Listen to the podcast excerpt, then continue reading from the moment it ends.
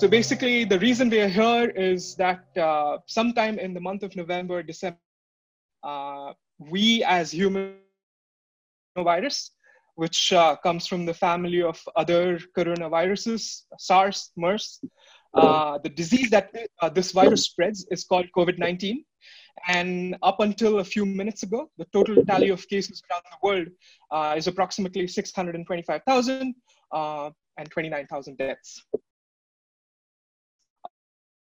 Organization has also announced this being a global pandemic, and these are all scary things, right? Uh, so, uh, but yeah, I mean, there's there's uh, one way of looking at it, and I was reading this blog post uh, titled uh, "Common Enemies," uh, which starts with a quote uh, by Frank D. Roosevelt. Uh, uh, and, and he had mentioned, uh, he, he had put this forth before World War II. Uh, he said, We are all of us children of earth. Grant us the simple. Our brothers are oppressed, we are oppressed. If they hunger, we hunger. And if their freedoms is, if their freedom is taken away, our freedom is not secure so yeah drawing uh, a conclusion from that uh, basically nothing unites people more strongly than a common enemy and if we actually spend the next uh, i don't know 14 21 35 depending on where you guys are uh, like in, in lockdown this will be the biggest case of human coordination in the history of mankind uh, so we have uh, people on, on various backgrounds. Uh, TV journalist, we've got a TV host, we've got three TEDx uh, speakers, we've got people from the healthcare industry, uh, we've got uh, award-winning travel bloggers, we've got an uh, like a climate activist, we've got a top freelance and fitness coach, uh, and and we've got a bunch of entrepreneurs with great great experience.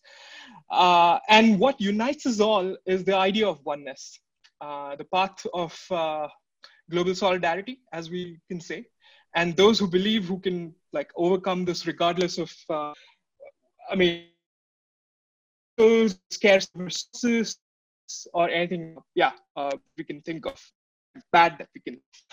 So starting off with the first uh, segment, which is stories. essentially, we'll be talking about. I mean, so there are uh, people on panel who have volunteered uh, to share some of this. Uh, they have uh, encountered uh, because I mean directly, indirectly with respect to COVID-19. So uh, yeah, we can start with that. Jennifer, I mean, do you want to start first? Unmute myself. Can you guys hear me okay? Yes. Okay. Yes. Awesome. Yeah. So I'm Jen. I'm a friend of Pratik. I'm a travel dietitian, and um, I was just abroad taking a break from some of my contract work, doing some travel for my food and travel blog that I have. I just um, kind of do this on the side, and uh, we found ourselves in Nepal during um, kind of the heat of all of this. Um, so Pratik invited me to talk a little bit about our experience in getting back to the U.S. Um, so we uh, we were actually hiking the Annapurna circuit, and we had very little phone access and Wi-Fi access. Um, actually, we had like no Wi-Fi, no phone access for about three days, and we had to communicate with other trekkers about kind of what was going on back home, um, what was going on in Nepal, and kind of coordinating. You know, from a government standpoint, what did we need to do, and from a personal standpoint, what we felt was safe for us we'd heard some warnings that you know we needed to go back but there's also uh, you know you always meet people who are um, a little bit more um, fearful and other people are a little bit more relaxed. So it's always hard to figure out kind of where you stand. Yeah. and um, on about the fourth day we met a group of german people who had told us that the nepali government was saying that they were going to close down their borders and that we should leave. So we uh, we decided to hire a jeep and come back and we actually booked flights for about five days out and then we were we got an advisory from the american government that we should leave even sooner so we booked another flight out for the next morning we headed to kathmandu and we flew out and thankfully all of our flights went ahead. Um, but apparently, the next day was the day when they stopped doing any international flights. And once we got to Istanbul, about 90% of flights were canceled. So it was pretty much a miracle that all of our flights went through and that we made it back to the US. Um, but just it was really just in the nick of time that we did that. I have some friends now who are still stuck in Nepal and they are also on lockdown. And I'm just very happy that we were able to make it back to the US where this is home base for us.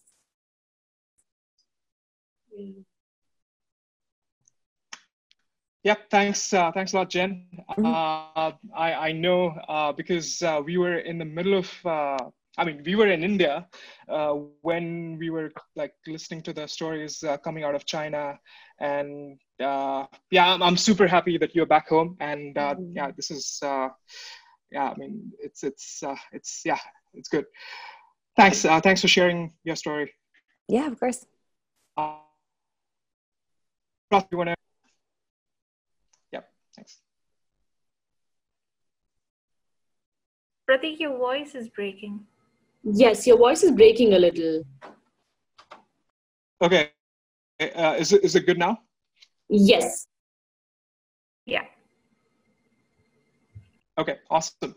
So yeah, uh, Protima, do you want to Yeah. Okay. Can can can you hear me? I I think you've gone on mute. No, it's fine. Yes. Uh, no, yes. We, I can hear you. Yeah, we can hear you. Yeah. Yeah. Yeah. Great. All right. Um, hi, I'm Protima Tiwari. I'm a freelance content writer and a blogger, fitness blogger. I've been doing this for the last seven years, so my work has been remote and um, thing is not much has been affected in terms of my routine because i've been working from home and working out at home. But um, it's been a little too sudden for the businesses i feel because i mean i have clients all over the world and uh, apart from the healthcare industry and fitness industry all the other work has stopped. And um, i mean because i i'm a little particular about my investments and everything so those things are fine uh, but I know there are people who are just starting off. There are people who just quit their jobs. People who have, um, you know, who work in the US who have come to uh, visit visit their families in India and now they can't go back. Um, I know so many people have lost their jobs. So in fact, this it, it was a fun poll that I did on um, Instagram saying that okay, are you still working from home or you know there's no work, you know things like that. And the number of conversations that started around it, and they were all sad because everyone's panicking. And honestly it's i think everyone's just dealing with financial instability at this point which is just adding to the general anxiety. And um, i mean obviously losing a job or losing a project even if you have 10 projects even if one of them goes it's still really scary. And i think that's where 80% of us are at. And even i mean personally i am changing my billing cycles you know things that were moving in on a 30 day cycle are probably being shifted to 45 days if this is only a 21 day lockdown. We'll have to i mean those kind of things have kind of put put us in this situation where i mean this is not something i'm figuring this out on the job because i don't think anything could have prepared me for this. And it's money and it's not just me. I'm working with other people. I have to pay them. Um, i get paid by clients who now suddenly don't have a functional business. When are they going to get back? No one knows. Um, right now, I'm just kind of feeling happy about the fact that, okay, you know, one day this will all be fine. I know maybe in May, in June, this will all come back. Um, there are people who have lost their jobs. I mean, companies have shut down. So, and I'm doing I'm doing whatever I can to, uh, in fact, help them. So I know, Pratik, you shared something, uh, still hiring. I think you shared that, and I sent that to a lot of people because I feel I mean, this is we have to be there for each other at this point because um, yes, we are home and you know we need to deal with all the loneliness, anxiety, all of that, and in, in all that, you know, you're paying your rent, bills, everything, and then you still, I mean, you don't have a job then, and it's it's just adding to the anxiety. It's not. I don't have happy news here.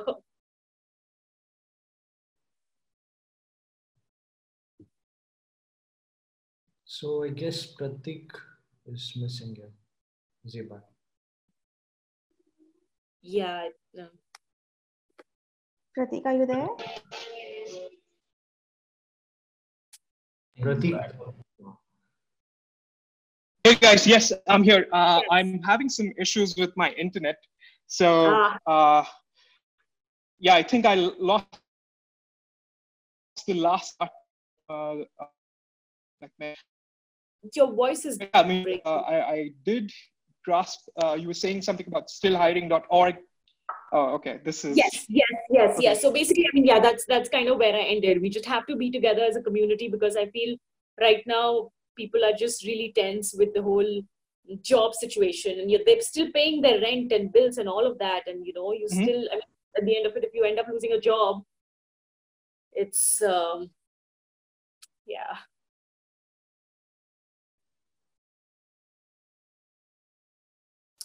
So Pratik is struggling with the internet, I guess. I So just, we- you know, Yogesh, I guess the format was to actually put forth the story. So Shubham Yeah, yeah, shared yeah. his story, right? Yeah. And uh, Protima also shared now. So I guess Yeah. should Yeah. because on the other Yeah. side we have participants. Uh, yeah, yeah, yeah. So I think we can we can continue then. We we Now have the the Shubham- word of so I checked the agenda right away, and Shubham has a story to share. sure.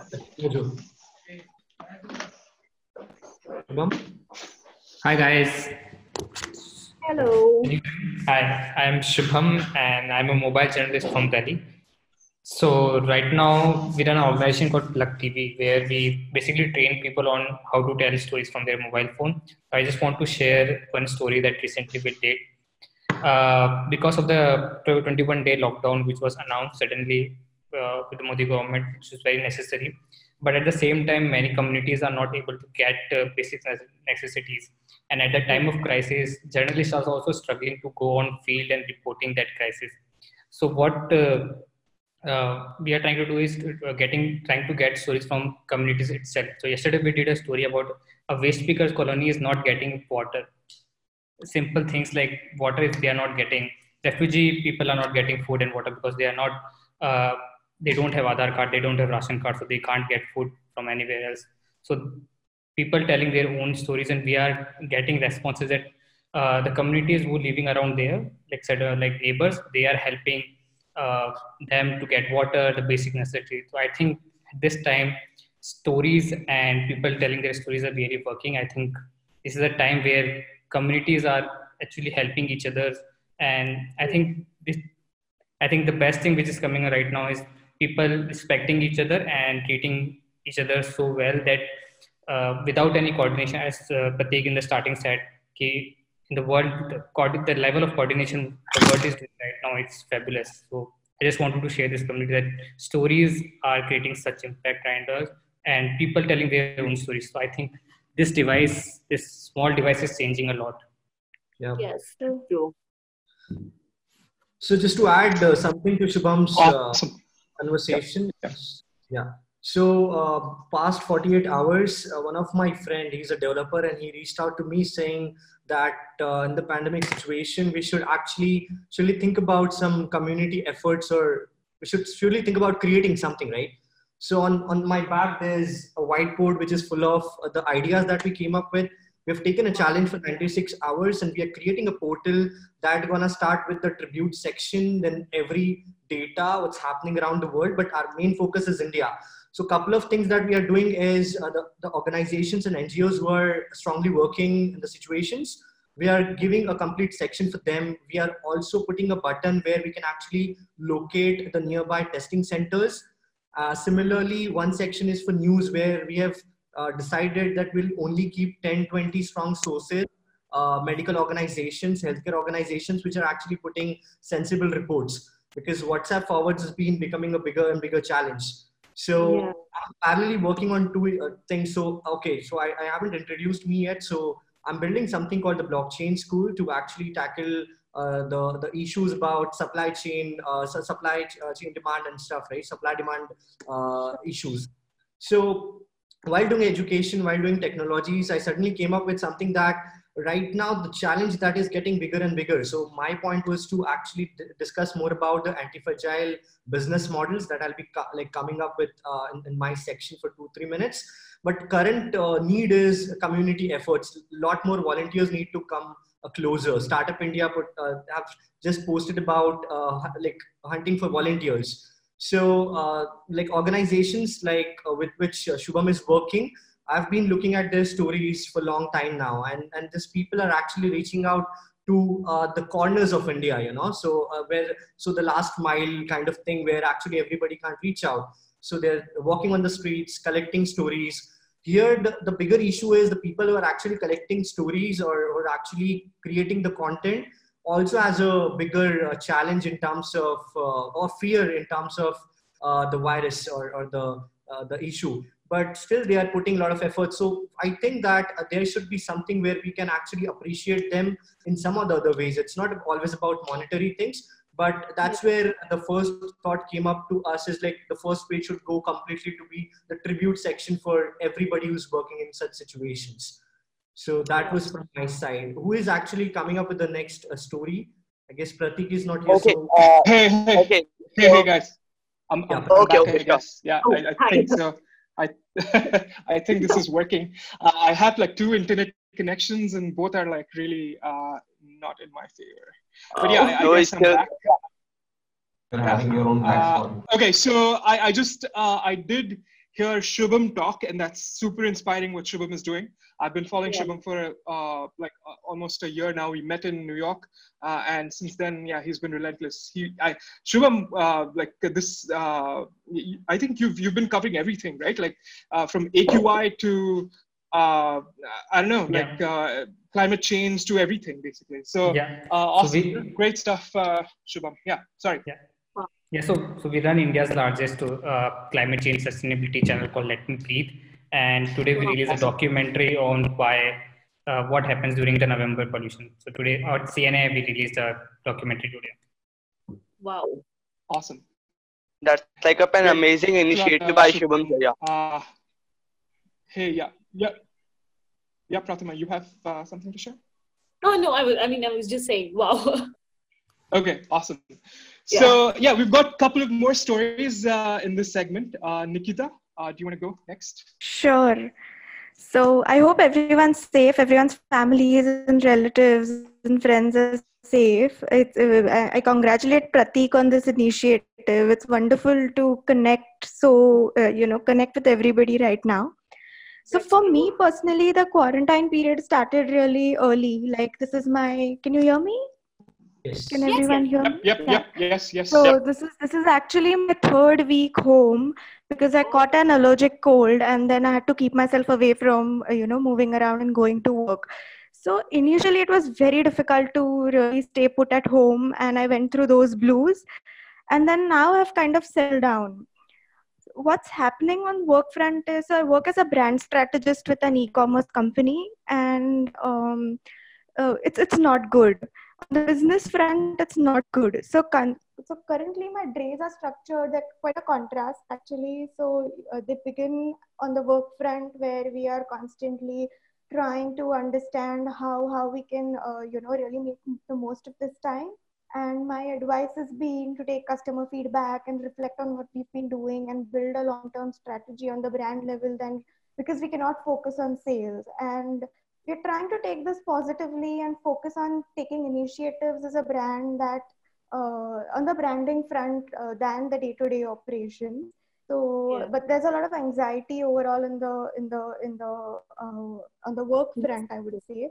But at the same time there are times when i find myself absolutely at peace and doing and working on my personal projects so actually, in this few two, uh, you know, few days and two three weeks that I've stayed home, I've, been, I've managed to collaborate with a partner and build a project that was probably, you know, due for a long time, and and we'll be launching it soon.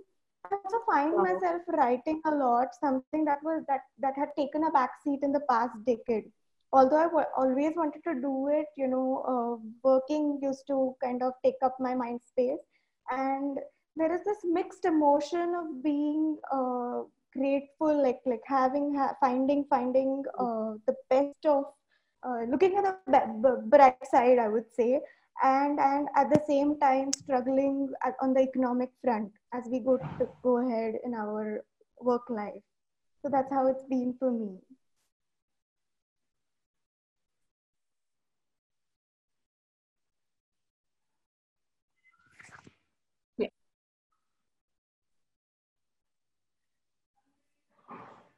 yeah, so that's my story. Can Pratik, is Pratik there? I'm Uh, sure it's like that for most of you as well. Like there is a mixed emotion here. Some, yeah. like, Yeah. In fact, I mean, So uh, shall I go? Uh, shall I go with you a story about cybersecurity too? So Yeah, uh, I would just like to add out uh, a kind of work with uh, with Shubham sir and uh, Saurabh sir, what they actually highlighted upon the coronavirus and how the only a single mobile phone is changing out the world now. So I have up a team to share out something. I have a words uh, which I would just like to highlight right now. So that is, uh, I am a 17 year old boy from Delhi, Dipanshu Parashar. Mm-hmm. Uh, at 17, I am a Google certified IT specialist and a TEDx speaker. And along with this, I am running up my own venture that is the cyber agents. What we guys are just doing is uh, there are a lot of uh, cyber frauds which are like tremendously increasing in India, right? So I have made up an investigation team by highlighting out or by uh, selecting out very uh, selective people from all across the nation, and now we are helping out these cyber victims for free all across the nation. So I would just like to highlight one thing which can be uh, so much beneficial for all the panelists and all the listeners who are just watching out live on YouTube too. So the thing is that in these coronavirus days, there are a lot of scams which are arising on Facebook, on Instagram, and they are just like claiming out to provide you kind of a kits or to provide out your valuable information. But in return, they are asking you for the personal information so that's how right now with indian government i'm working upon a project and this gonna be much beneficial for indian society as well as for the international society do. and what we are doing is we are setting up honeypots something on social media where we will be able to track the hackers and the attackers or the scammers who are actually making these kind of scams or threatening you out so that's a kind of an initiative we guys are taking out so yeah that's all from my side Next. Yeah. Thanks. Thanks, Awesome. Dipanshu. I, I think I, I, question, I how- lost how- on uh, Nikita's story. Yeah. Sorry. How how are we Go ahead, connecting this uh, with the quarantine thing? Dip, Dipanshu? uh yes sir.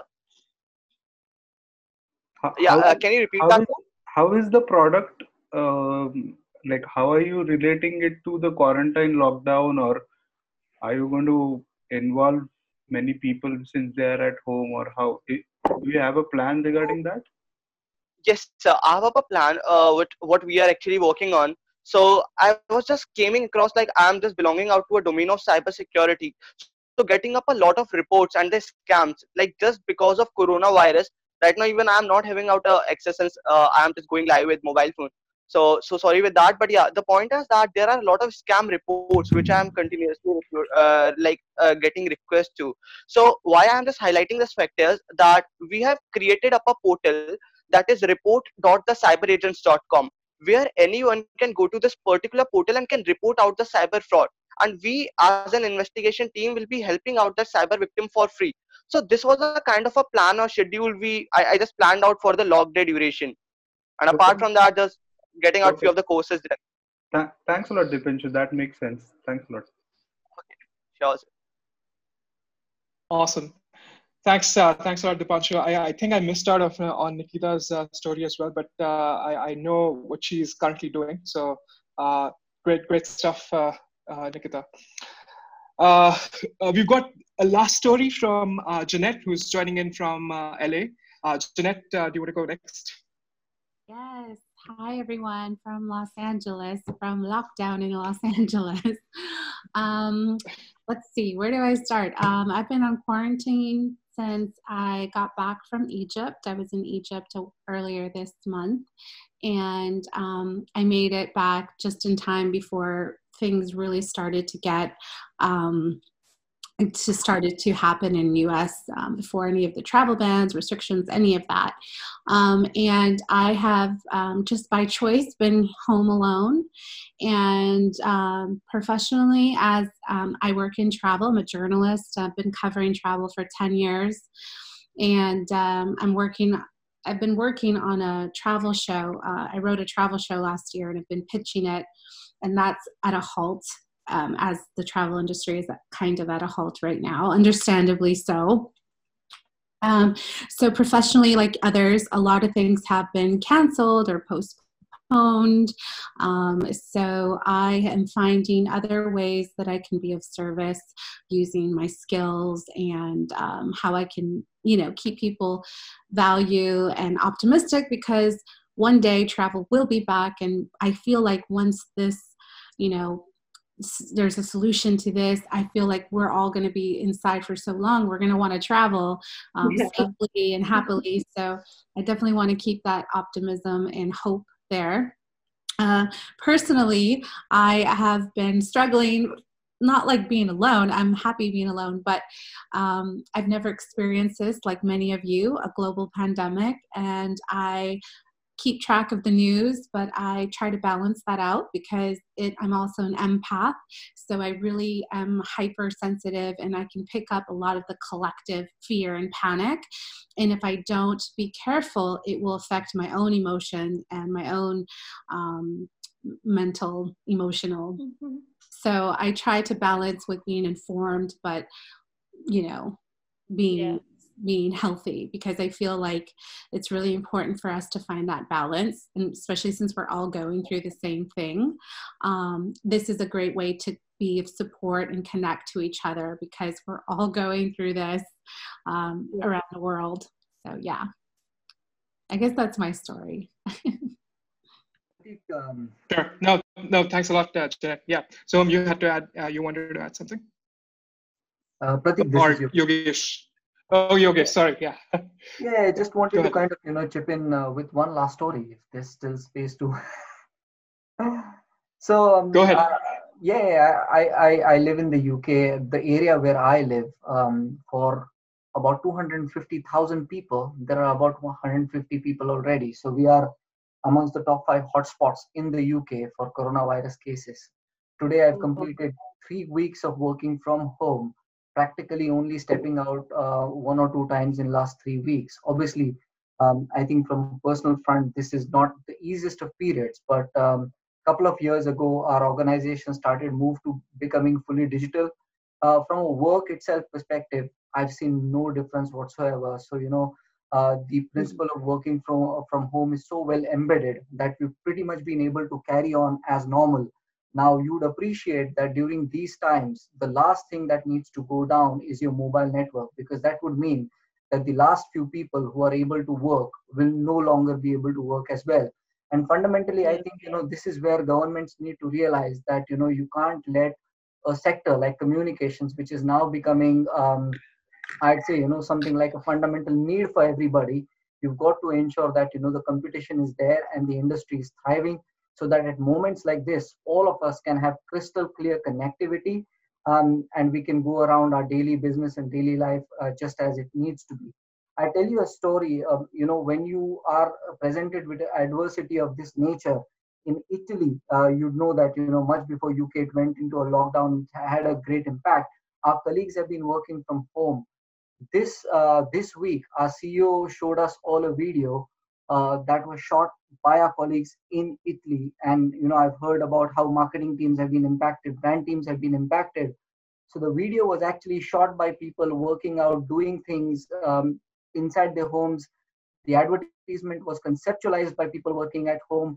It was uh, shot by people working at home, and it was edited by people working at home. It was released by people uh, who were working at home. Um, and our CEO sent that to everyone saying, you know, uh, when we have a situation like this and if we think outside the box technology yeah. can present great solutions like this and uh, it's just it's just one of those things really. Yep. Yeah. true. No it's it's truly touching uh, yeah.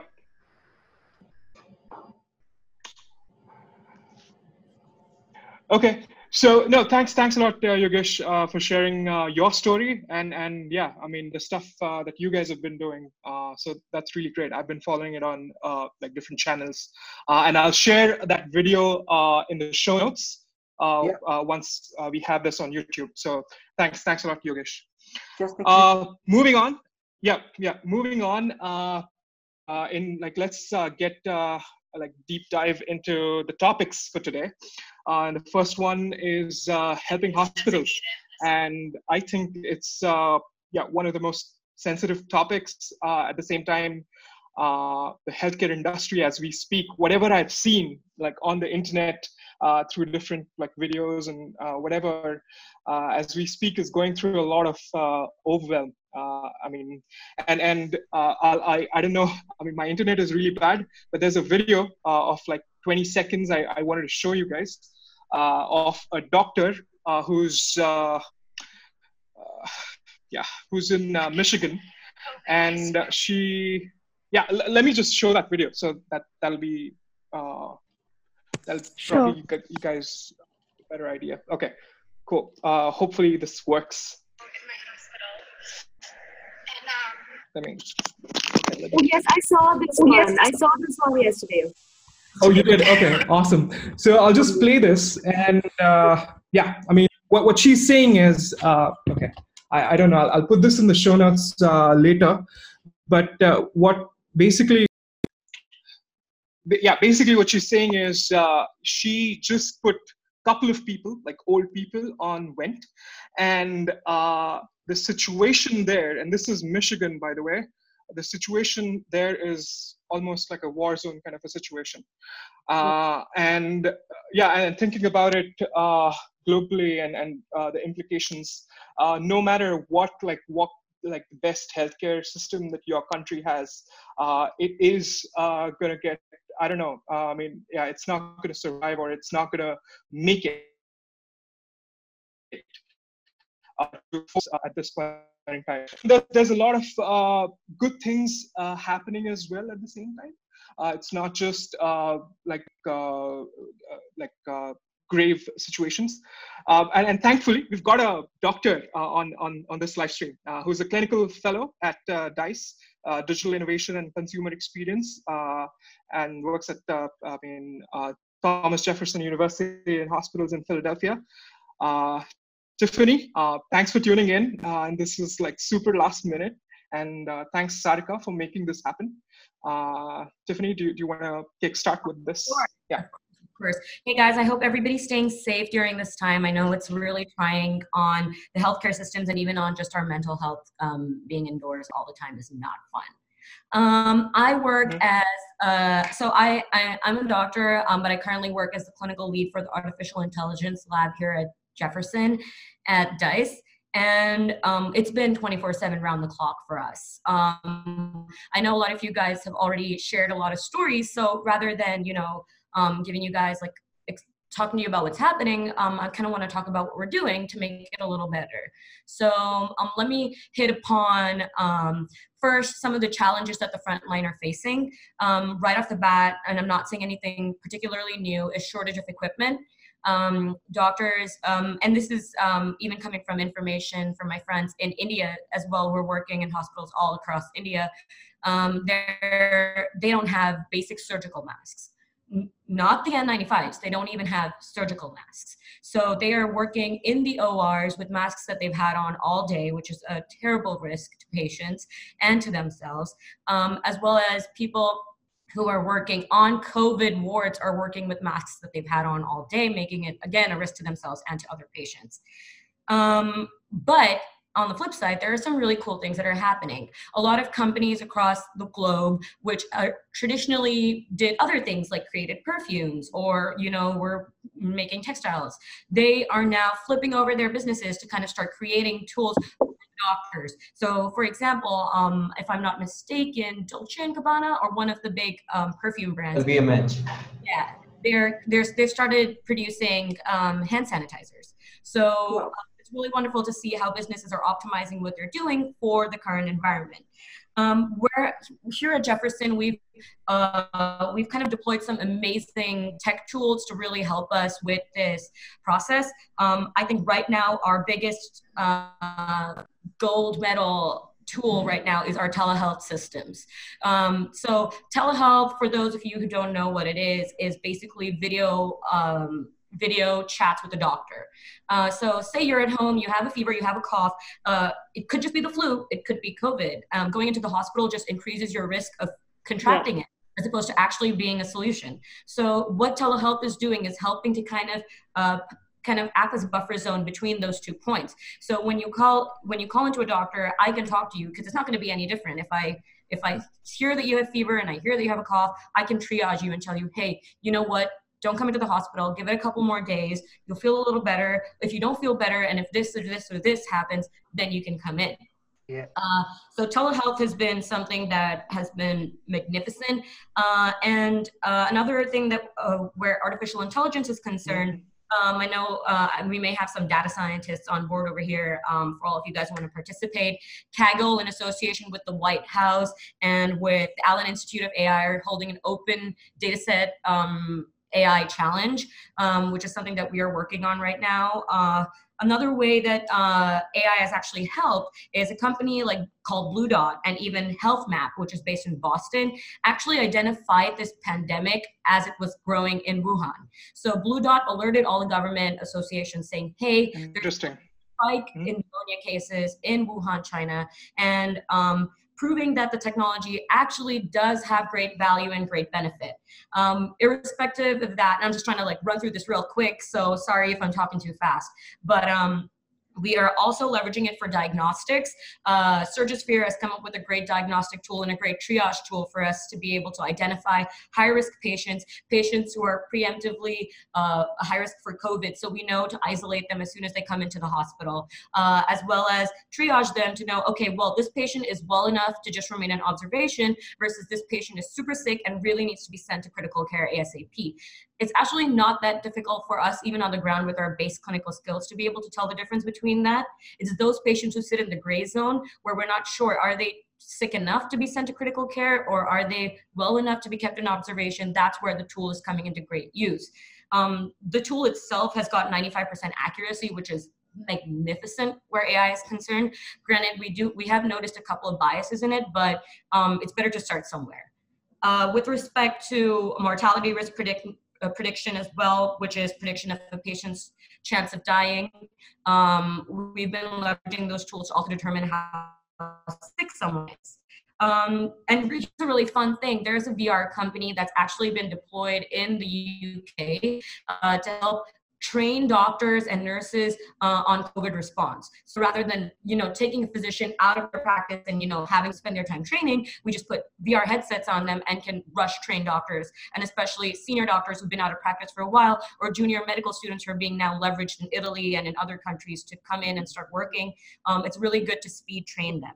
Uh, what uh, for chatbots. So a lot of chatbots have been deployed in various different hospitals that are capable of making telehealth appointments super quickly and actually triaging patients in a chatbot questionnaire. Again, freeing up physicians to be on the ground to help with actual uh, procedures that are required.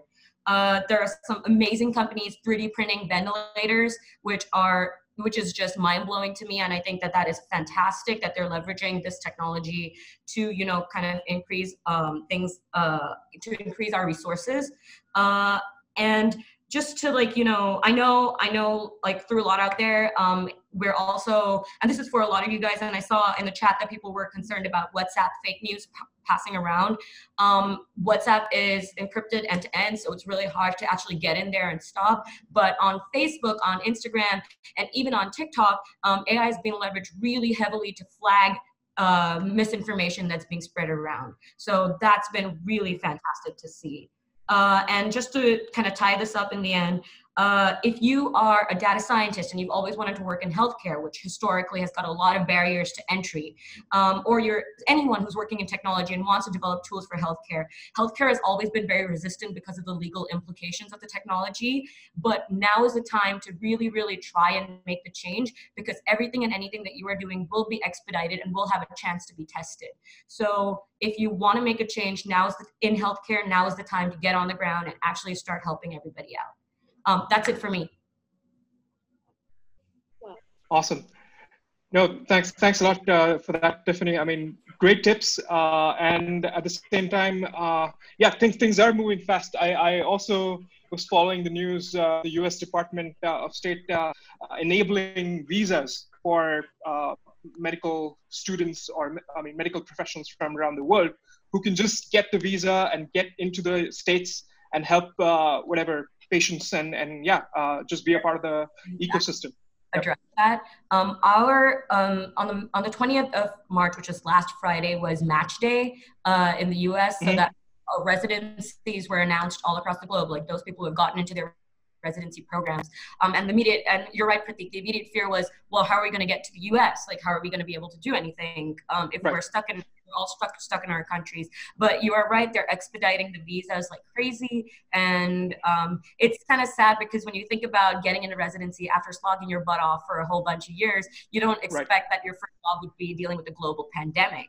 But yeah it's kind of oh, yeah. kind of crazy but at the same time it's also a way to really really get your wheels rolling and you know we took an oath to help people and um, so that's what we're all trying to do our best so um, i think hats off to all the healthcare workers and clinicians who are putting themselves at risk to help us and i think the best thing that we can do is stay at home so we can help them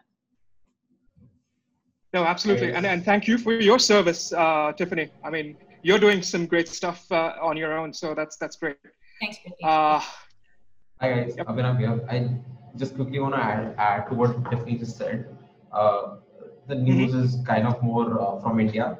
Uh, the quantum ventilators uh, today a tweet went out from Anand Mahindra saying he uh, they will be producing uh, ventilators for 7,500 bucks, which is uh, roughly 100 USD which normally in India cost around 1400 uh, USD, which is around 10 lakhs. So essentially, right. they are leveraging their existing uh, manufacturing capabilities to kind of expedite all of this at a super low cost. Mm.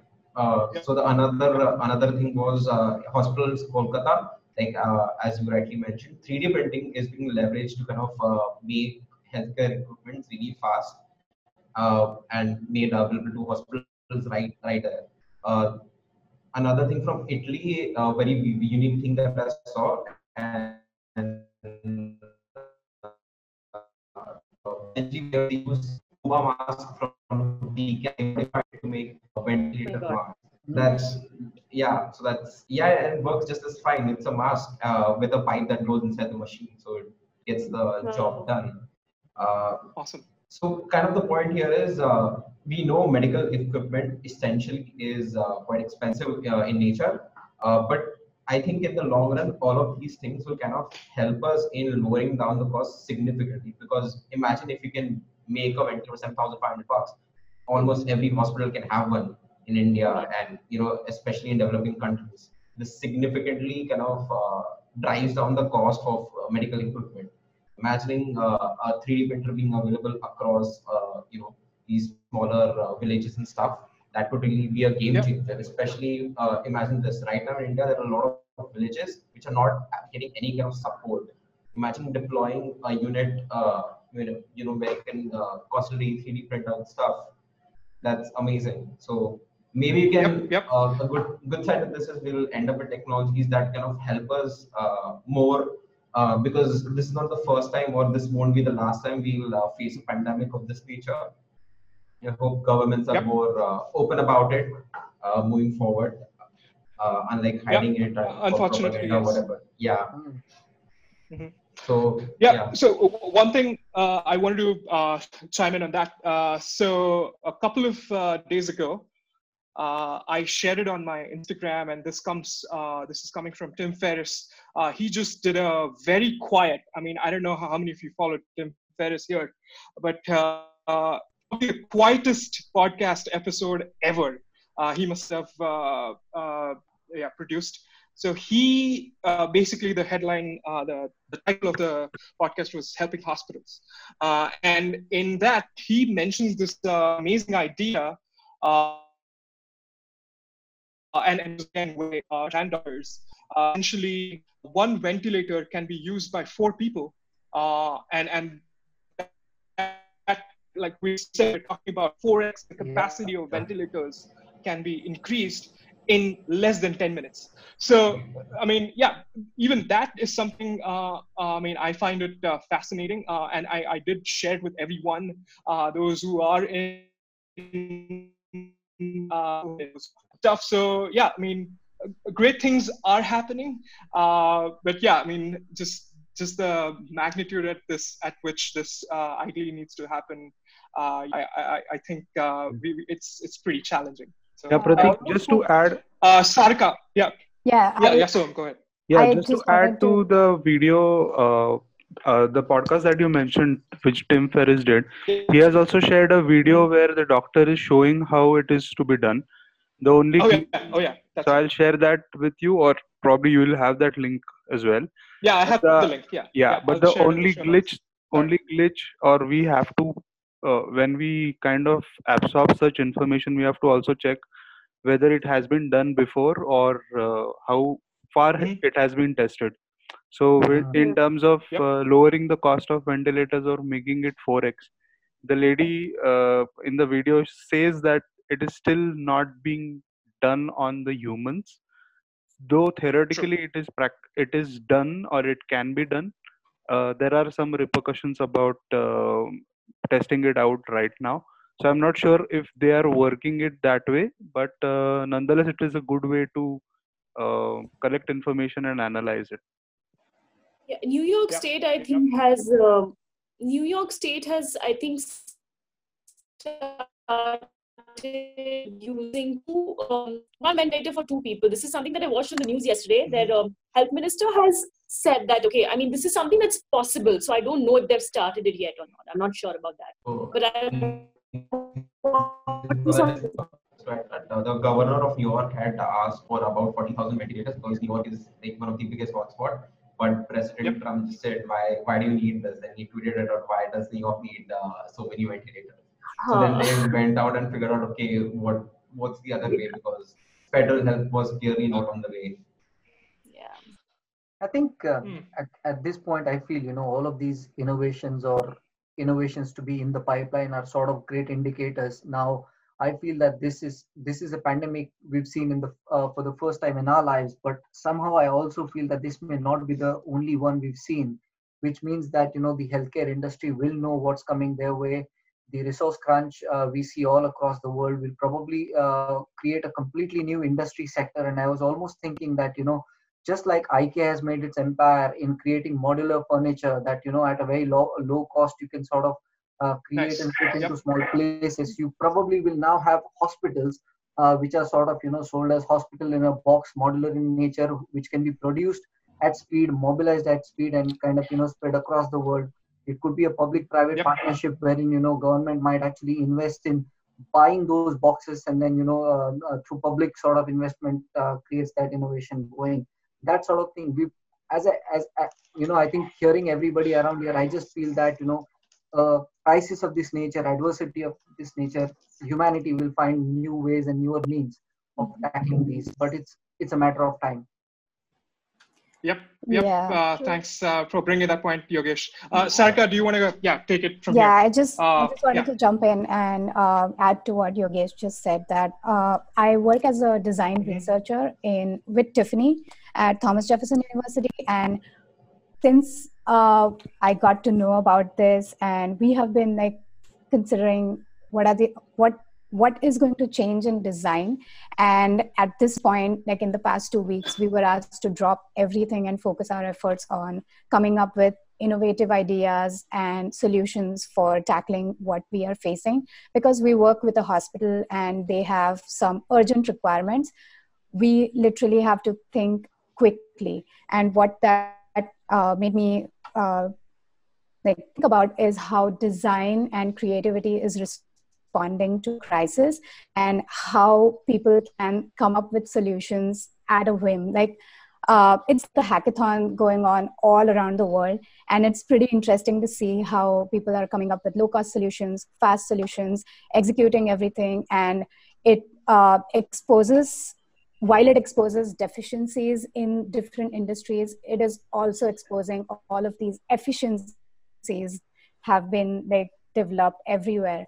And it's exciting to see it's fascinating to see how different industries are um, uh, developing solutions based on user flows. Like uh, many people mentioned travel. Travel industries had to quickly think of ideas to tackle how they're going to refund money how they're going to add user flows on the web websites for people to Yep. change their tickets get refunds uh, the same is in healthcare like tiffany mentioned we had to come up with a chatbot which can filter out each and every patient so that the health like the hospitals don't have as much uh, pressure and burden of every person who's paranoid coming into the hospital. And what it uh, like what i was thinking as we're designing all these products for the user and right now that user is a paranoid user and how can you build something for this user is going to like go a long way in terms of thinking for the future as industry is completely going to change. We will be coming up with different solutions on how to respond to such a huge pandemic. And um, it's it's like just i'm looking forward to see what comes next after this. Yeah uh, thanks thanks uh, sarika uh, for for your thoughts i mean uh, you're, you're doing great stuff as well uh, uh, that's, that's so yeah uh, we we are short on time. Uh, it's uh, 10:30 already at uh, Pacific, 11 p.m. here in India. Uh, I I mean we have like more topics uh, to discuss. I won't stop you guys from going, but those who want to like still continue, uh, yeah, we can probably have uh, this discussion like going on. I mean, do, do you guys yeah? What, what do you guys feel about this? I think it's just lockdown conversation one uh, you can always have more. uh, I mean, oh yeah, we, we can definitely do that. Yeah. yeah. As long as the communications are up. Yeah, we can do yep. like um, I mean, if maybe a couple of more things, and then yeah. Yeah, yeah we yeah. do a continuation maybe. I'd like uh, to. Uh, quickly. Sorry. question, uh, especially for people who are. Yeah, Neha, uh, you you had you had something uh, to talk about. Yeah, I'm uh, I'm, yeah, and, and I'm leaving. You're, you're like, also running out of time. Sorry. Yeah, I'm leaving yeah, yeah, in right. less than three minutes. So I'd just like to bring uh, across a point as to uh, what Abhinav said and and and Yogesh and Tiffany need to drive that point that um, everything's going to change the way healthcare industry works the way uh, technology works um, but we need to uh, we need to bring our society back back down to the basics where these problems began and they began with policy making and um, and this mm-hmm. all of this comes down to um, uh, a, a huge global issue that has not gone away anywhere and is still staring us in the face, and that's climate change, mm. which in the first place brought us to this global pandemic. That is how we got here in the first place, and we now have to grapple with two things at a time.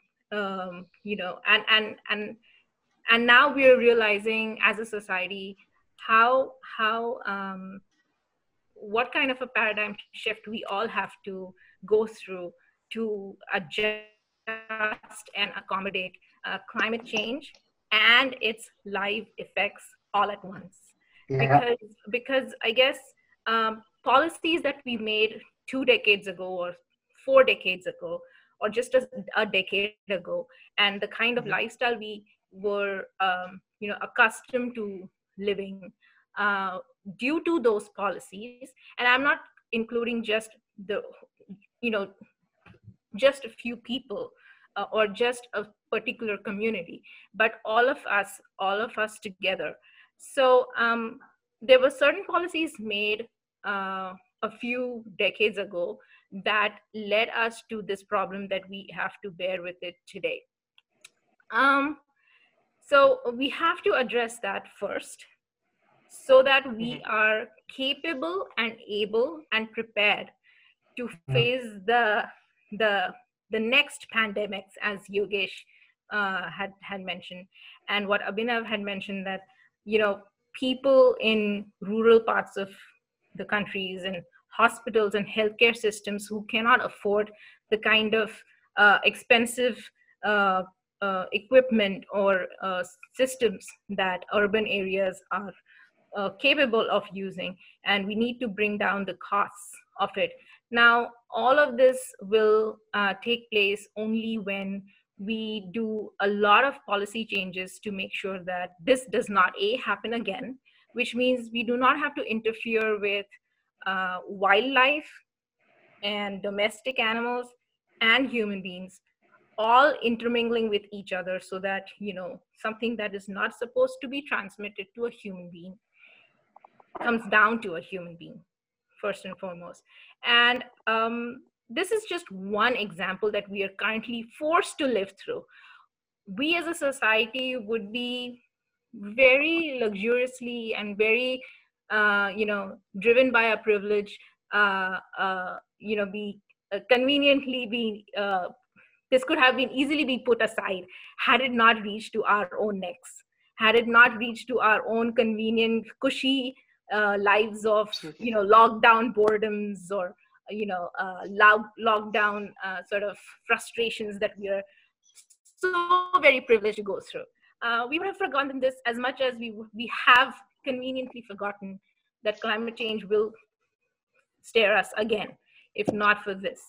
So um, that's the that's the one thing that I I'd like to drive a point before we start talking about how uh, we have to you know redesign or relive our life all over again we need to look at um, we need to look at our lives as far as uh, how how our uh, governments all across the world are going to design policies for the coming future and also accommodate those who have absolutely no say in this because with or without covid-19 their lives are you know it's it's those marginalized people in india today who are willing to walk walk and migrate across state lines all the way to the farthest corners of the country of a country like india because coronavirus actually does not affect their lives much because with or without that virus their lives are any which ways. Um,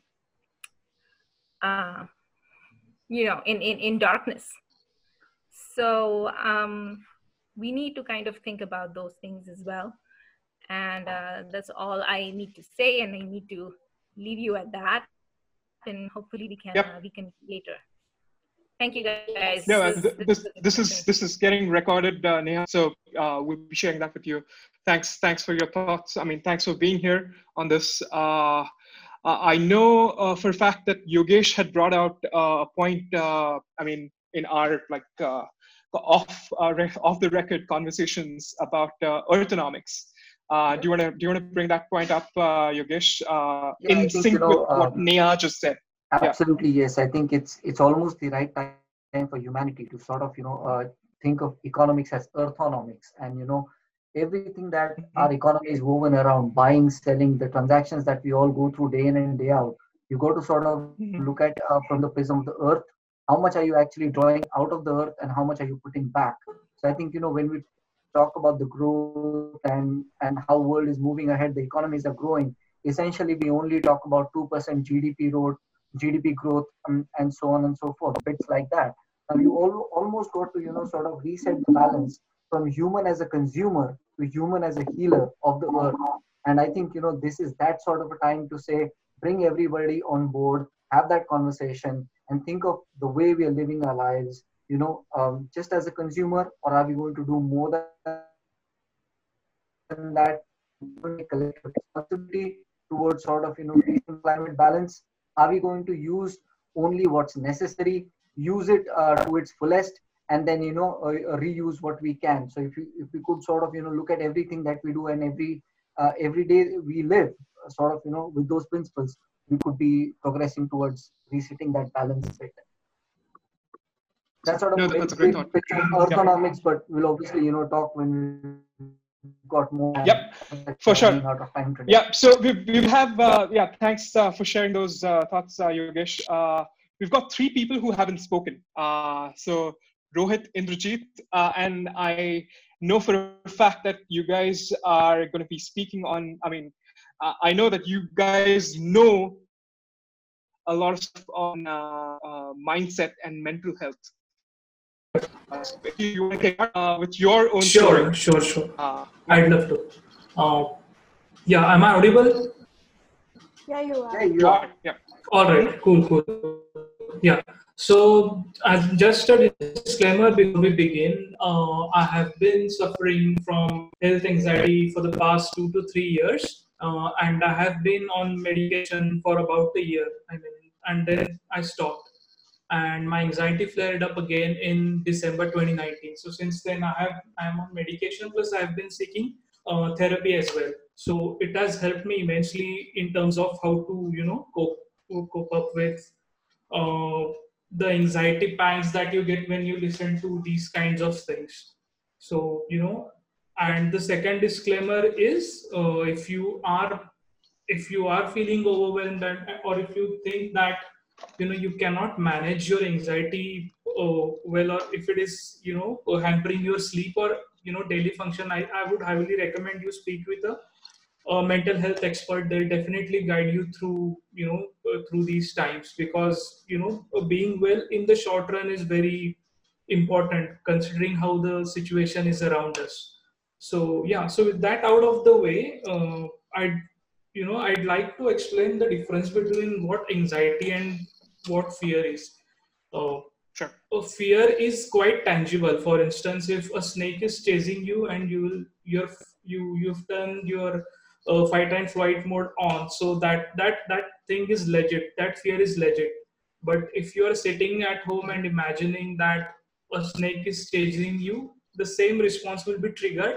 But it will be you know it will be anxiety. It's not real. It's in your head. You're worrying about it. Okay. I mean it's not it's not tangible. It's not a tangible fear. But the the problem with covid-19 is that people are getting anxious but it's not an irrational anxiety. The uh, you know the the probability of you catching the uh, you know getting the disease is I, I don't want to scare you but it is high. It is quite high. If you get in touch with you know if you get in contact with someone who has that uh, who has uh, you know contacted coronavirus.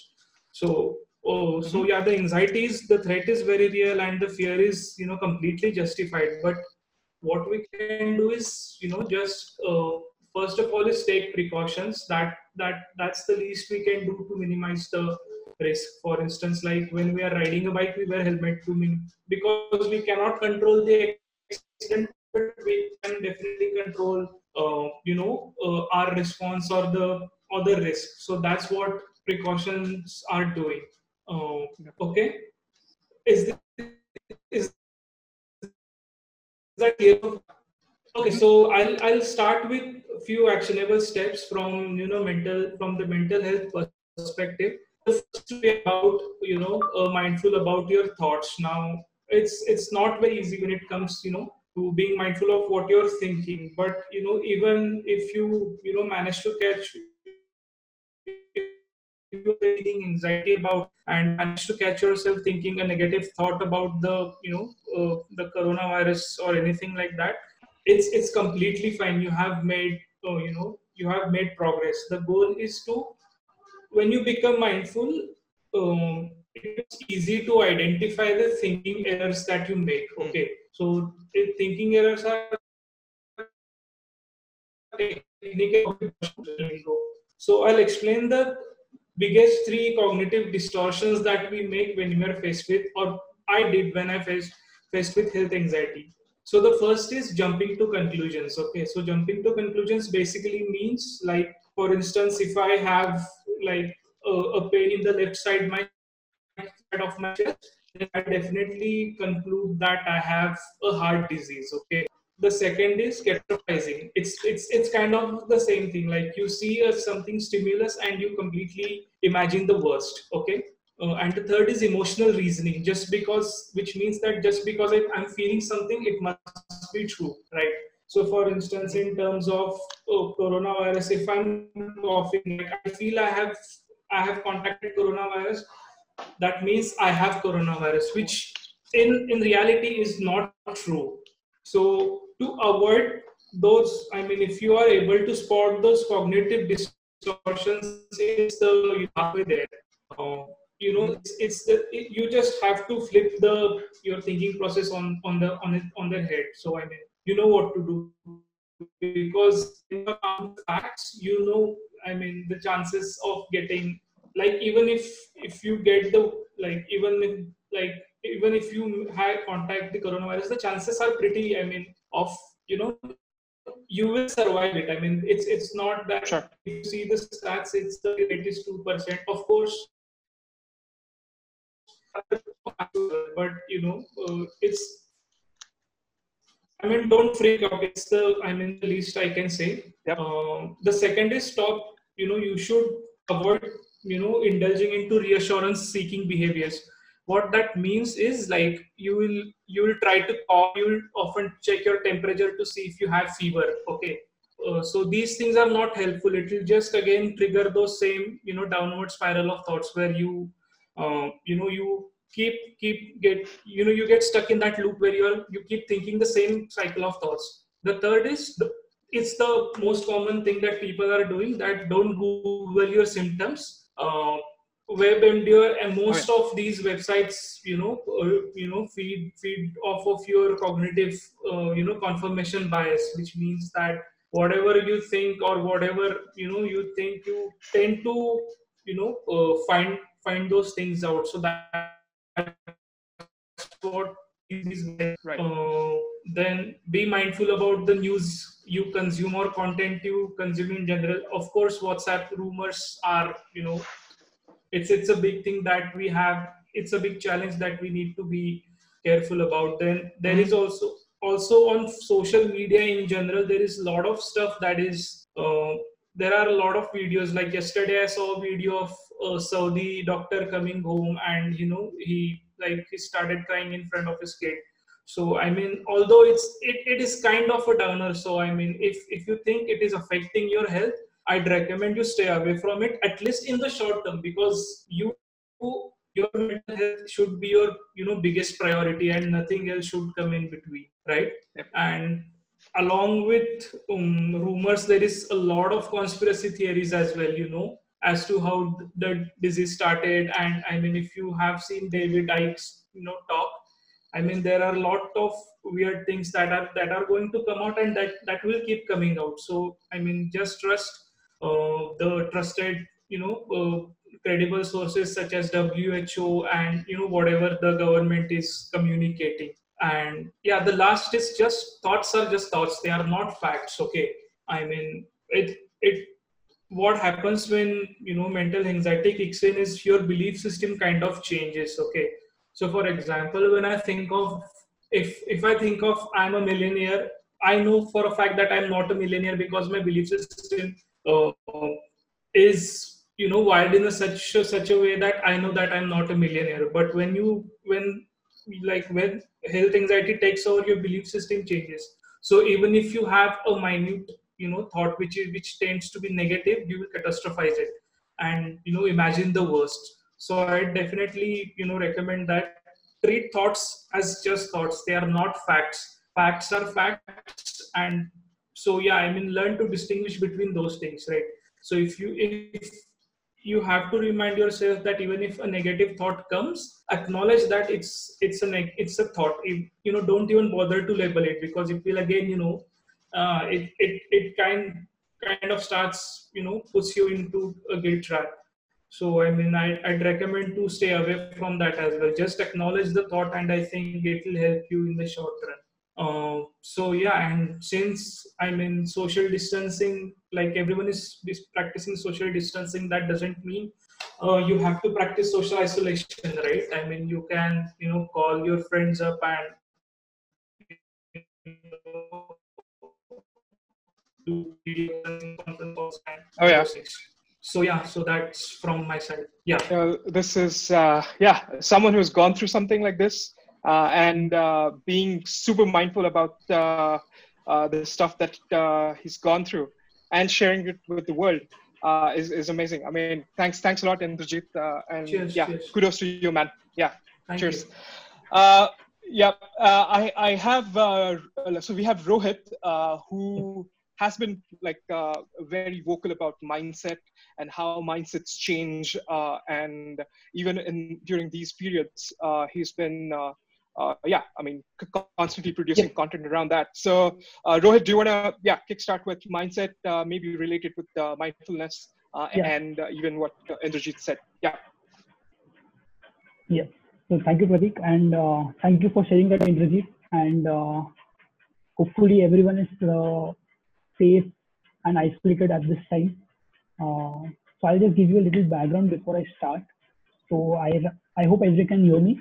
Yeah. Um, yeah. So Yes. I have been running a marketing agency for about uh, five years now, and uh, quite recently I've also started building into different stuff uh, such as health and wellness, uh, more of personal branding, uh, pop culture, and more of into entrepreneurship. So one of the things that I'm really passionate about is mindset and positivity because uh, once I went into that path, I just went deeper into it. I started understanding it more. I started understanding the importance of building it and started uh, seeing from both the sides of the plane because from where I was before and after I started understanding the concept of mindset. So uh, I've been listening and lots in the start. And uh, one of the things that I want to focus on here is that we have been like even on social media, people have been talking a little on a macro basis, and I want to go a little micro because I see that people have been stressed. People uh, they are scared for their lives. Uh, they don't know what to do. They don't know the future. Uh, they don't know how to go by every day because the country and the cities are in a lockdown. One of the things that I have been promoting on a daily basis is that you have to be positive about it. If you are privileged enough that you are at home, then you have to be positive that we are going to get through this and everything is going to be back to normal again. And uh, another important thing that I have been sharing a lot is so many people, like majority of the people on this planet are day to day busy with their work. They don't focus on, on themselves. They don't focus on their thoughts. They don't focus on their mind. They don't focus on uh, their hobbies. And everything is about work, work, work, and work. So either you're nine to five or post that it's all about work. So something that I've been sharing is if you have been able to stay at home, you have also been given the gift of time because you can use this time efficiently for yourself. Hmm. Yes, you can be stressed because we all are a little bit. But the other alternative is that you have to be positive because that stress is not going to take you anymore. So now, what do you do to keep yourself busy? The only solution is that you keep working on yourself. You keep working on yourself. You can keep working on your hobbies. You can learn a new skill online. Uh, you can start reading books. If you haven't started meditating, that is something that should be done the first thing today itself. Do it for five minutes. Started with five minutes because uh, I won't say that uh, do a one hour meditation session and it will be a successful one because uh, it's a long, long process. Even I haven't reached that level, but you can start with a five minute meditation process and build it from there. But being alone with yourself is one of the best things that you can do. WHO has been constantly reminding us of the destruction COVID-19 will further cause. Uh, Shubham, is is that okay? Let me mute you. I guess it's you. You're okay. Yeah. Sorry, Rohit. Go ahead. So sorry, Yeah. so sorry. So, uh, No, no no worries. Yeah, no worries. And and one of the biggest biggest things that I say to people uh, is that you need to be grateful. You need Mm-hmm. to be grateful that you are still alive. You need to be grateful that you are safe, your family is safe, uh, that you're getting food on the table. Uh, just two or three days back, uh, I went through this meditation process and I felt so deeply because I was going through the mind of a doctor, for example, or through the mind of a delivery executive. And I just couldn't fathom the risk they are taking for their lives just to protect others. So when you start getting grateful for these things and you do it on a daily basis to yourself, you you fill yourself with that positivity that I'm in such a good place and I'm going to be better when it is normal. Mm-hmm. And one more thing that I have been noticing on social media and I've been going a lot of Instagram live is that this is the first few days uh, none of us have seen uh, something like this on a global level. I haven't seen theaters, stadiums, everything getting shut down. So with all of this happening on such a level, there has been some change in people's life, people's lives. Everyone had plans, everyone had goals, everyone had their future planned out that this is what I need to do in five years, this is what I need to do in 2020. But life taught everyone a lesson that guess what, you have to live in moment, you have to do everything today because you don't know about it tomorrow. And it doesn't need to be scary. I I take it as a positive thing and I kind of even share it positively that we are planning for the future, but we don't know if there is a future or not. So we need to do that planning for today and live that today. A very small example can be that uh, I wanted to go scuba diving, but right now I'm busy with work. So probably I'll be going in uh, February of 2021. But we don't know if there's a February 2021 or not. So you right. take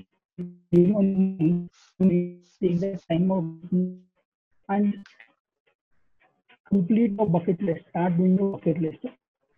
Scuba diving was one of those big examples, but a small example could be reading a book.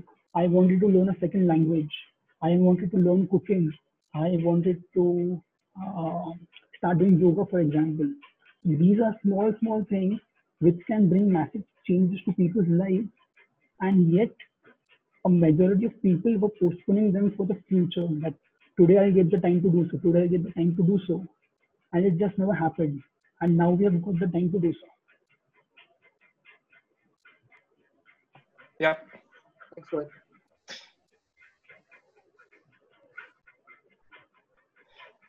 No, I mean, uh, yeah, I, uh, this is uh, great. I mean, so many tips there uh, from uh, Rohit's uh, whatever small talk in, in, terms of like how a little things or little change that we can do can literally change our mindset. I, I, I want to get maybe like 30 seconds from Jen. Jen, you recently went on a Vipassana, I mean, this thing in, in Nepal uh, the mindfulness uh, uh, this thing retreat. So, do, do, you want to talk about that a bit uh, in this, uh, just to add to this uh, point? Yeah, I'd love to. Um, I'm not sure I have all the time in the world to discuss everything that we learned in Vipassana, sure. but um, mm-hmm. some of the points that were made made me really think about some of the lessons that we learned through the meditation that we were doing.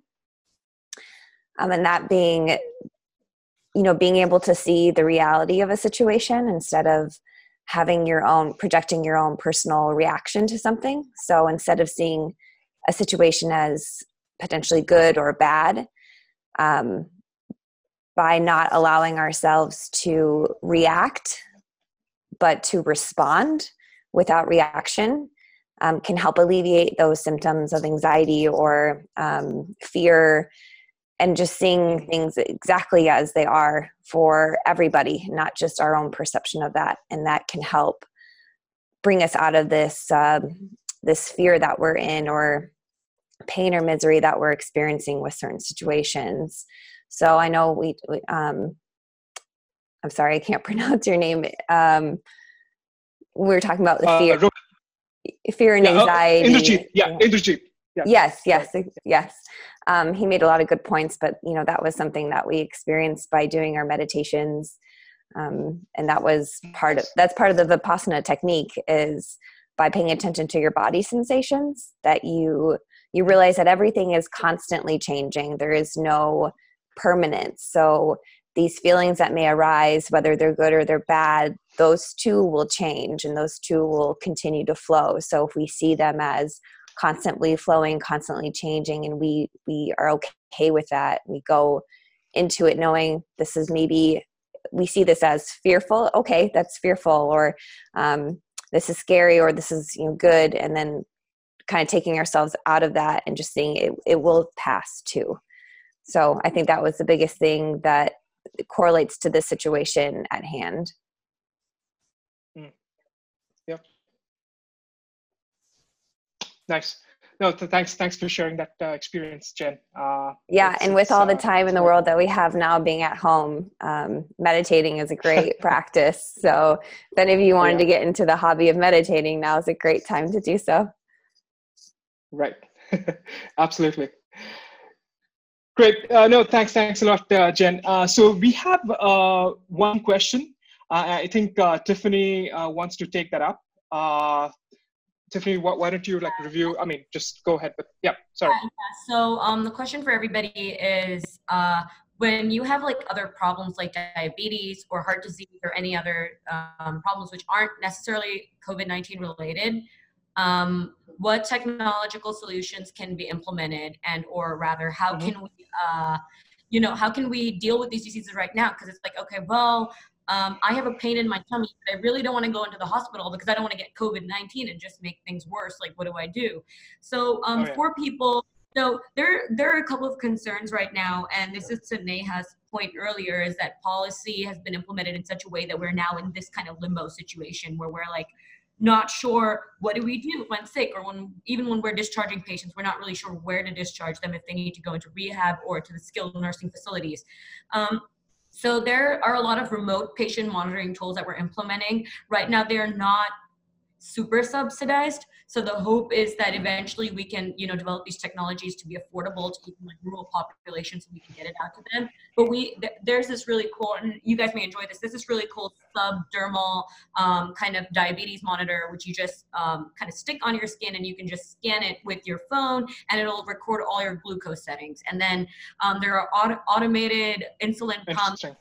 Yeah it's really cool. And there are automated in, like insulin pumps that kind of figure out your glucose level is and then administer insulin what do you do say if you're having um, very constricting chest pains and you need to go and you and you're and, and covid-19 is happening? Um, irrespective of that situation my clinical opinion is that go to the hospital because your your trade-off is not better. Um, if you if you have something that's as severe as a stroke or an mi which is a myocardial infarction or a heart attack you need to get yourself into an er the ers are now equipped to segregate patients. So there are um, as the disease is progressing, the ERs are better equipped to handle these diseases. So if you are feeling really, really sick, and it's not a question of just monitoring yourself, you should go into the ER and you should be part of the segregated population. I know there is an element of risk taking where that is concerned, but again, it's it's um, to be completely frank and bleak. It's not better to sit at home and you know without any medications at all. So um, that would be my answer to that. But there are tons of tech solutions for these diseases, even once COVID kind of settles down a little bit. Um, their uh, remote patient monitoring is actually a really, really favorite topic of mine, um, especially subsidizing that technology to reach out to the patients because remote monitoring someone who, who has a yacht and lives in a massive mansion is pointless. Um, we want to monitor the patients who Mhm. cannot have access to our care. Um, there are uh, blood pressure monitors. Even our wearable devices now have been, uh, even kid Fitbits are, they're, they're, they're not cheap enough to get into the rural populations yet, but they're cheap enough that they're now at least hitting lower middle class populations as well. So the hope is that we get better and better at making our technology more accessible. Um, but it's again, I'm going to swing back to my statement of we have to start somewhere. We have to we have to create a tool that works before we can figure out how to make it cheaper. Yep. And and policy is going to play a very important role in this. Yeah, definitely. So um, I, I'm just definitely gonna spin a spin back, which is uh, definitely go Sure. to the hospital if you have a family member who's feeling. Uh, if you can call, nothing like it. That's where. Um, and this is something that I think I'm not sure if uh, a lot of people are aware of, but in India as well, telehealth systems have been put into place, especially if you live in like a more urban metropolitan area, like in Mumbai or Delhi or Bangalore. Um, you have access to telehealth as well. So look it up, find out. Interesting. Okay. yeah, find out which doctors in the area are doing telehealth. I went, um, I, I did my medical school at DU Hospital in New Bombay. And two of my senior physicians who are now practicing, they are doing telehealth appointments. So try to find a doctor who's doing telehealth appointments, get on a call with them, and have them triage you as soon as possible. But if it gets really bad, call a paramedic or drive yourself straight into the ER to get yourself checked. Nice. Yeah, that's a good to know information. Definitely. Yep. Thanks. Thanks a lot, uh, Tiffany. Okay, so uh, we've got Soham, Saurabh. Uh, do you want to like uh, have like quick uh, thoughts or maybe do a recap? Yogesh is uh, closing the remarks. So before I go to him, I wanted to have Soham and Saurabh talk. Yeah, sorry. Yeah. Uh, so uh, I guess we have been discussing a lot about so many things, and it is interesting. I just got to uh, read Five Bullet Friday by Tim Ferriss, which just came in. So Pratik, this might excite you. Uh, there's a nice link which talks about a Okay. Stoic's key to peace of mind, Seneca on antidote to anxiety by Maria Popova, the uh, the, the lady which runs uh, Brain Picker. Her site is amazing. So I think that's a good read. So you may want to put that in the show notes. Uh, and also, Airbnb is partnering with hosts to connect with um 100,000 healthcare workers and first responders with places to stay. So that's a good news uh, that we all can spread and celebrate. And uh, so this is this is something which I just got in uh, as Five Bullet Friday. So I thought of sharing that with you. Uh, also, there's a there's a nice hackathon event which is happening, uh, obviously remote, but it's it's an initiative by MIT. Um, so I I'll share that link with you as well. So I have registered uh, for that event. You all can probably take a shot at uh, uh, at that hackathon, which is a good exercise to think about this subject and to know more uh, perspectives on the same, uh, all leading to creating some good solutions.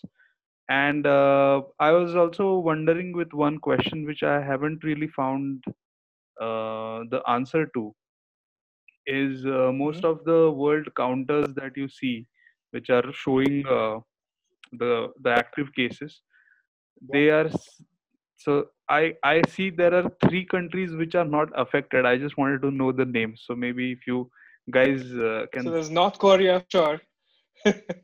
uh, I I don't know the, about the other two countries, but Yeah. North Korea is definitely on that list. Yeah. no North Korea could be because they might not be sharing the numbers. So Yeah, they're just Yeah, shooting people potentially. so anyway, uh, just to just to uh, conclude my thing, I'm just sharing few links to Pratik, and maybe you all can access Okay. to uh, uh, yep. to the show notes. And also, I came across a very nice video uh, which talks about the plague that happened 2,000 years of, years ago, which had similar impact or effect on the community, where uh, Marcus Aurelius, the great Stoic, is uh, writing about it. So that's a good video saying that this will happen again and this has happened before. So we all know what to do and how to tackle things. So instead of just panicking, we have to just see what it is and uh, take it head on. So thanks a lot, guys, for uh, for this No, thanks, thanks a lot. So, conversation. uh, great, yeah, just great resources. I'll, I'll put all those resources Soham. there. Yeah. Uh, like, Yeah, as you Abhinav, yes, go ahead. Sorry. This has happened uh, in the past and definitely, most certainly, will happen in the future. All we can do is like use our, or leverage our existing technologies to kind of identify it faster and curb it. Uh, but that's only for events that we know. This was clearly a black swan, uh, black swan event, if I may. Uh, there's another black swan event that is uh, also just as likely to happen. Uh, it is in conjunction to climate change and uh, viruses in general. Uh, so uh, one of the largest glacier in in in the world is uh, Tibetan glacier and it's melting away. What most people don't know about it is uh, there are a lot of ancient viruses which are still uh, you know frozen there. And uh, essentially, 1990s we dug up a lot of those ice samples and we, took them out. We figured out there are still a lot of those bugs. So we essentially f- uh, figured out there are 28 new species of virus in that ice uh, that we were uh, unaware about entirely. Uh, out of which some of these might not affect us, but there is a high chance that there is a superbug within it uh, and kind of affects everything. So one of the viruses uh, also affected amoeba, and it essentially killed an amoeba cell entirely, and it was uh, you know replicating itself at an unprecedented rate in terms of virus. So just a point of caution, like I, I know we have AI and stuff there, but uh, we we technically wouldn't ever be able to train an AI in something that it doesn't know that it has to tackle. So I don't know where that leads us, uh, but this is something that you know can happen in the near future, like within the same decade itself. So we we essentially don't know where we are, or maybe within the century again. I hope we are prepared for it the next time at least, uh, better prepared rather. Yeah.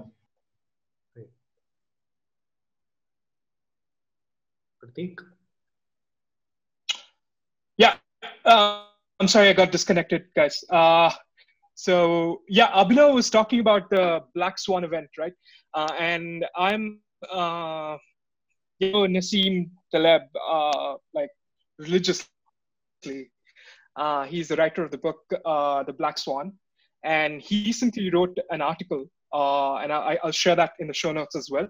Uh, which uh, he, I mean, he's obviously talked about a lot of a lot of other things, from economics to business implications and uh, all, all, that. But he uh, points out uh, that this is not a black swan event. so, okay, let me give you a little background. we lost you, Pratik. I think he's going to get the background.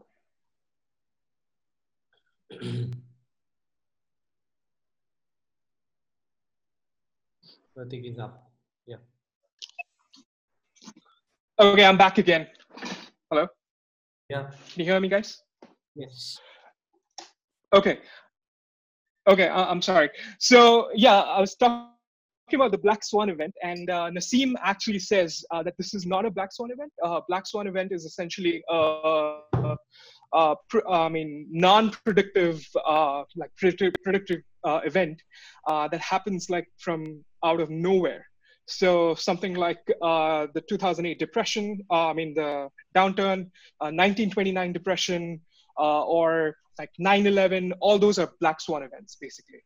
And what we are we are experiencing right now is, I mean, is he mentions that this is a white swan event, which is basically a pandemic, which is predicted. Uh, so it's a predicted pandemic, essentially. So uh, yeah, I mean, I just wanted to bring that point up. Uh, yeah, like, uh, and, and I'll, I'll, put that link uh, to the blog post uh, as well as yeah. his books. he's he's an amazing guy.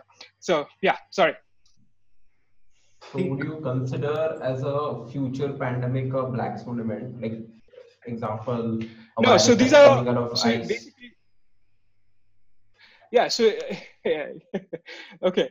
Maybe bi- bioterrorism or something like uh, uh, yeah that that can be uh, a black swan event. So something that's not predicted essentially is a black swan event.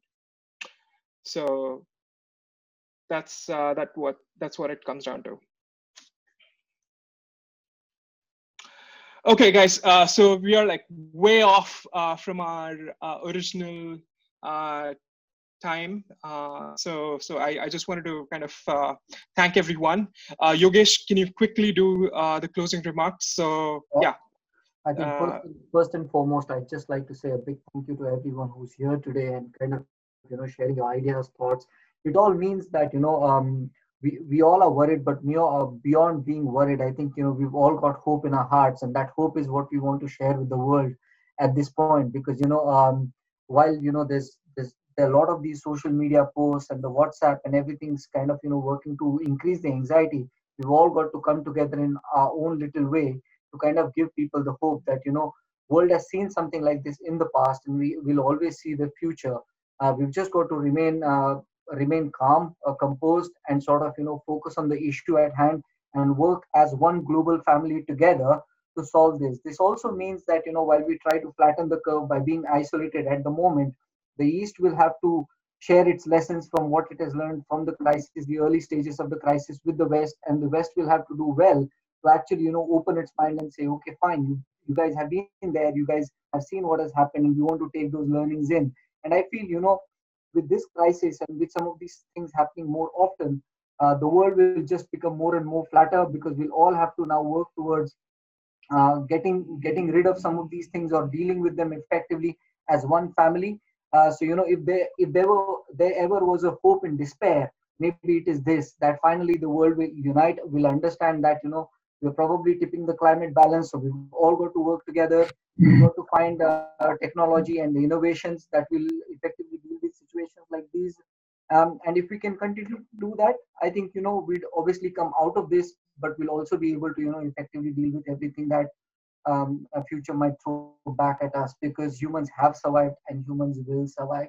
So I think just on that note, I also want to kind of you know take an opportunity to say uh, I, I know Tiffany has just uh, dropped off of the call, but everybody who kind of you know gets up in the morning and works all through the night to help people who are getting to hospitals and people who man the roads and the police, everybody who's on the front line actually managing this for us so that we can have these lockdown conversation. I just want you all to unite in actually giving them a big round of applause if you can with me.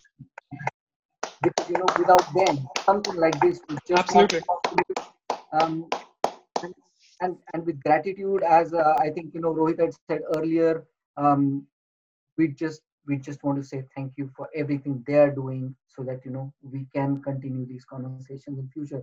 I'll hand that back to you. Um, uh, pratik to take it from here hmm No, th- thanks a lot. Uh, yeah, th- those are yeah, those are great words uh, that you used, and and yeah, uh, we need to be thankful uh, to everyone who's uh, on the front line right now uh, and who's helping.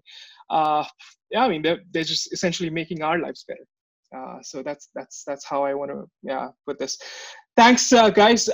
We couldn't cover all the topics. I mean, this is just part one. Maybe I'll do more of, of this. Uh, maybe we can have better uh, coordination, time management, and uh, the internet. Obviously, uh, that's uh, that's like the main requisite, uh, prerequisite for doing such whatever live streams. So thanks again for joining in. And yeah, I mean, I'll be putting all the show notes and information in a blog post. The video will also go up on YouTube. So yeah, thanks, thanks, guys.